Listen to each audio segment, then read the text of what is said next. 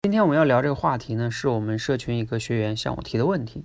他希望呢可以提升自己的共情能力，这样的话呢就能在聊天啊沟通中去快速的抓住对方的情绪以及背后隐含的意思。其实这个共情能力啊，也和我们昨天聊的换位思考有相关性。一个共情能力非常强的人呢，其实他也是经常会换位思考的人。但是因为这个共情能力啊，话题非常大，到底怎么样能提升？我相信呢，也不是我用三分钟能完全讲透的，所以呢，我今天不想讲什么大道理，只想去分享一个我个人体会到的一个比较有效的去提升共情能力的小方法，供你参考。这个方法呢，你并不陌生哈，其实呢就是看电影。谈到看电影呢，当然了，这种看电影呢，你就不能简单的看个热闹，或者说为了打发时间粗略的看一下，这肯定不行。你需要至少做到以下三点。第一点哈，就是你在看电影的时候呢。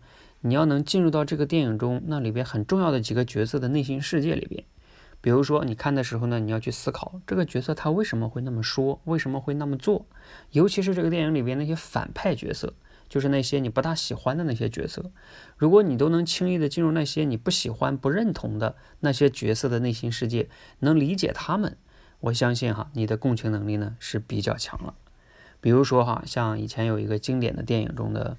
里边的一个反派角色，不知道你看没看过哈，就叫蝙蝠侠那个黑暗骑士那个电影里边有个小丑，那个小丑就是个反派，你能不能进入他的内心世界啊，去体会他的一些言行，这很有意思哈。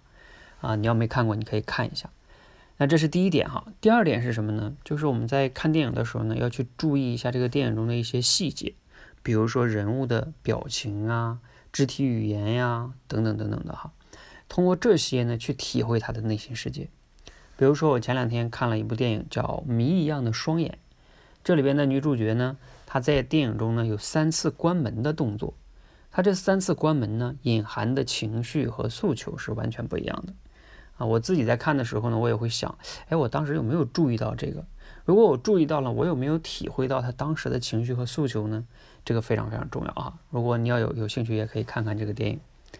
好，这是第二点哈。第三点呢，就是你在看完电影之后，这也接下来这步非常重要。就是我一般情况下有习惯，就是在豆瓣上会看一些影评啊，以及对这个电影的讨论。因为你当看这个影评跟讨论的时候啊，会让你发现一些你没有看到的细节，以及呢，发现一些这个电影更深层次的一些内涵。因为我们知道啊，任何技能的刻意训练呢，都需要有及时的反馈。其实在这里呢，你去看影评。在一定程度上呢，就相当于啊，你对于自己在看电影的一个及时的反馈，因为你能看到一些高手们啊，他们在看完这个电影的那些观察、思考啊，包括分享，你就会让你发现，哎，原来还有这些细节，我怎么没有注意到呢？你就会有收获更多东西。好，这个呢，甚至哈，有的时候你看完一些影评，你会发现你根本就没看懂那个电影，你很值得再重新看一遍这个电影。好，这是我分享的哈，看电影提升共情能力的。三个关键步骤哈，第一个步骤呢，就是你要进入到这个电影里边不同人物的内心世界，尤其是那些你不喜欢的反派角色。第二个呢，就是你在看电影的一些里边的细节要注意，比如说人物的表情啊、肢体动作呀，这样去体会人物的内心世界。第三个呢，就是看影评获得反馈。第这三点呢都非常重要。